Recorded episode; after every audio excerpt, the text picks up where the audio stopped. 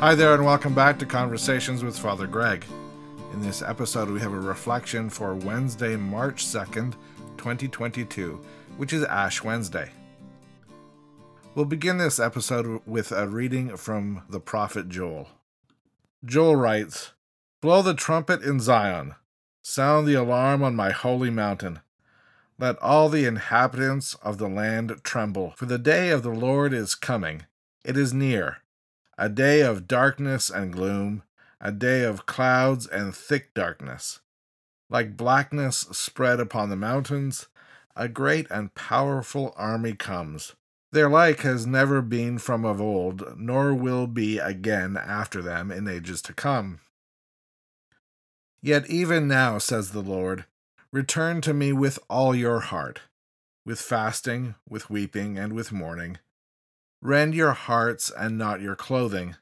Return to the Lord your God, for he is gracious and merciful, slow to anger and abounding in steadfast love, and relents from punishing. Who knows whether he will not turn and relent, and leave a blessing behind him, a grain offering and a drink offering for the Lord your God? Blow the trumpet in Zion, sanctify a fast, call a solemn assembly.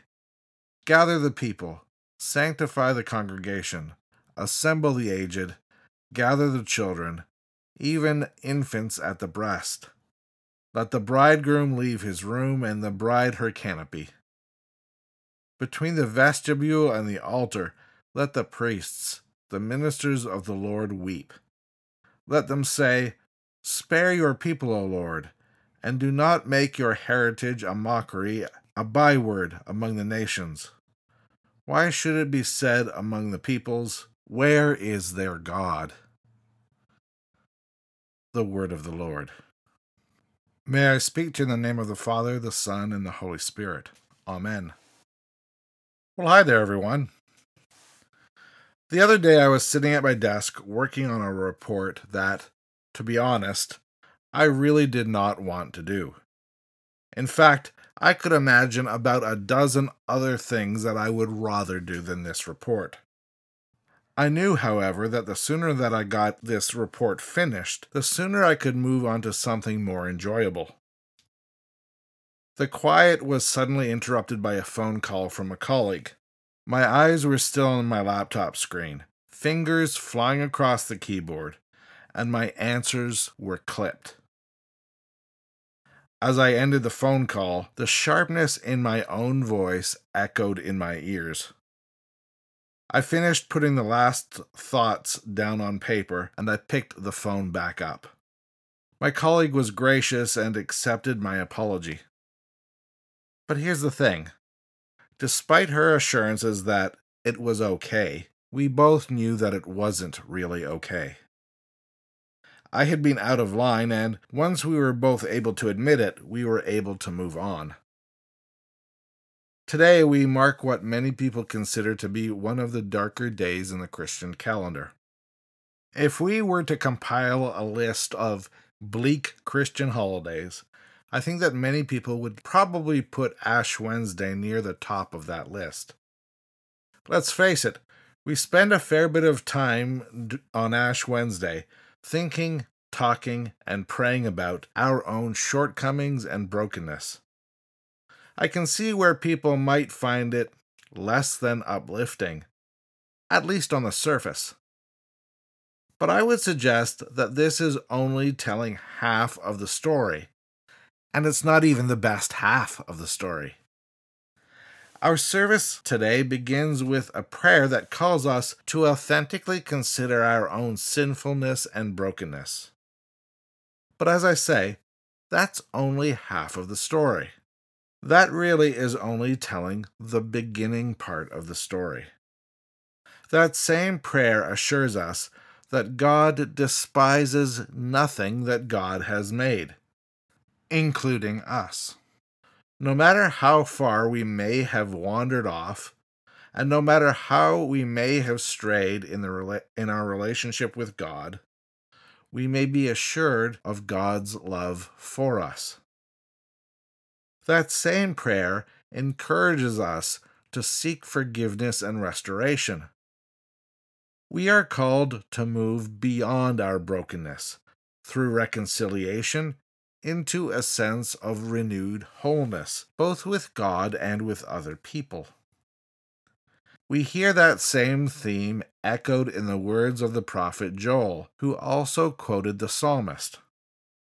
Both Joel and the psalmist encourages faithful people to return to God with every fiber of our being, because God is gracious and merciful. We begin to see that a parallel can be drawn between our faith journey and almost any other journey that we might undertake. Any journey begins by determining where we are and then charting a course to where we want to be. Along the way, we evaluate our progress and make any course corrections necessary to keep us heading toward our intended destination. While it is undoubtedly important to know where we are, our point of origin is only the beginning of the story and not the end. When we apply this metaphor to our spiritual journey, our starting point is the realization that we are broken people. This is an ancient problem that we all share. In his letter to the Romans, the Apostle Paul once wrote, I do not understand my own actions, for I do not do what I want to do, but I do the very thing that I hate. Just like that telephone conversation that I had with my colleague, we don't always behave in ways that we want to or that we are proud of. That's true of our relationship with other people, and it's true of our relationship with God. But as I say, that realization is the beginning point. What's more important than where we begin is where we are heading. Do we have the courage to engage in self examination, to admit our brokenness, and to seek healing and reconciliation? Do we consciously seek to overcome those shortcomings, gradually growing into happier and healthier people? Do we seek out those whom we may have hurt or offended in an effort to bring healing? Each year on Ash Wednesday, we are called to begin this journey with renewed energy and commitment, not focusing on our shortcomings and brokenness, but rather on asking God for the strength and the courage to pick ourselves up and journey toward something greater and more excellent. Actress Mary Pickford is often quoted as saying, It's not the falling down that counts, it's the getting up. Picking ourselves up with the help of God. Now, that is the real story of Ash Wednesday. Let's pray. Gracious God, today begins a period of inner reflection and examination.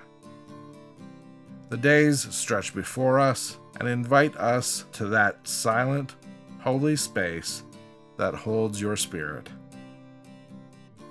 This special time calls us to see our lives through Christ's eyes and the truth and reality of your love incarnate.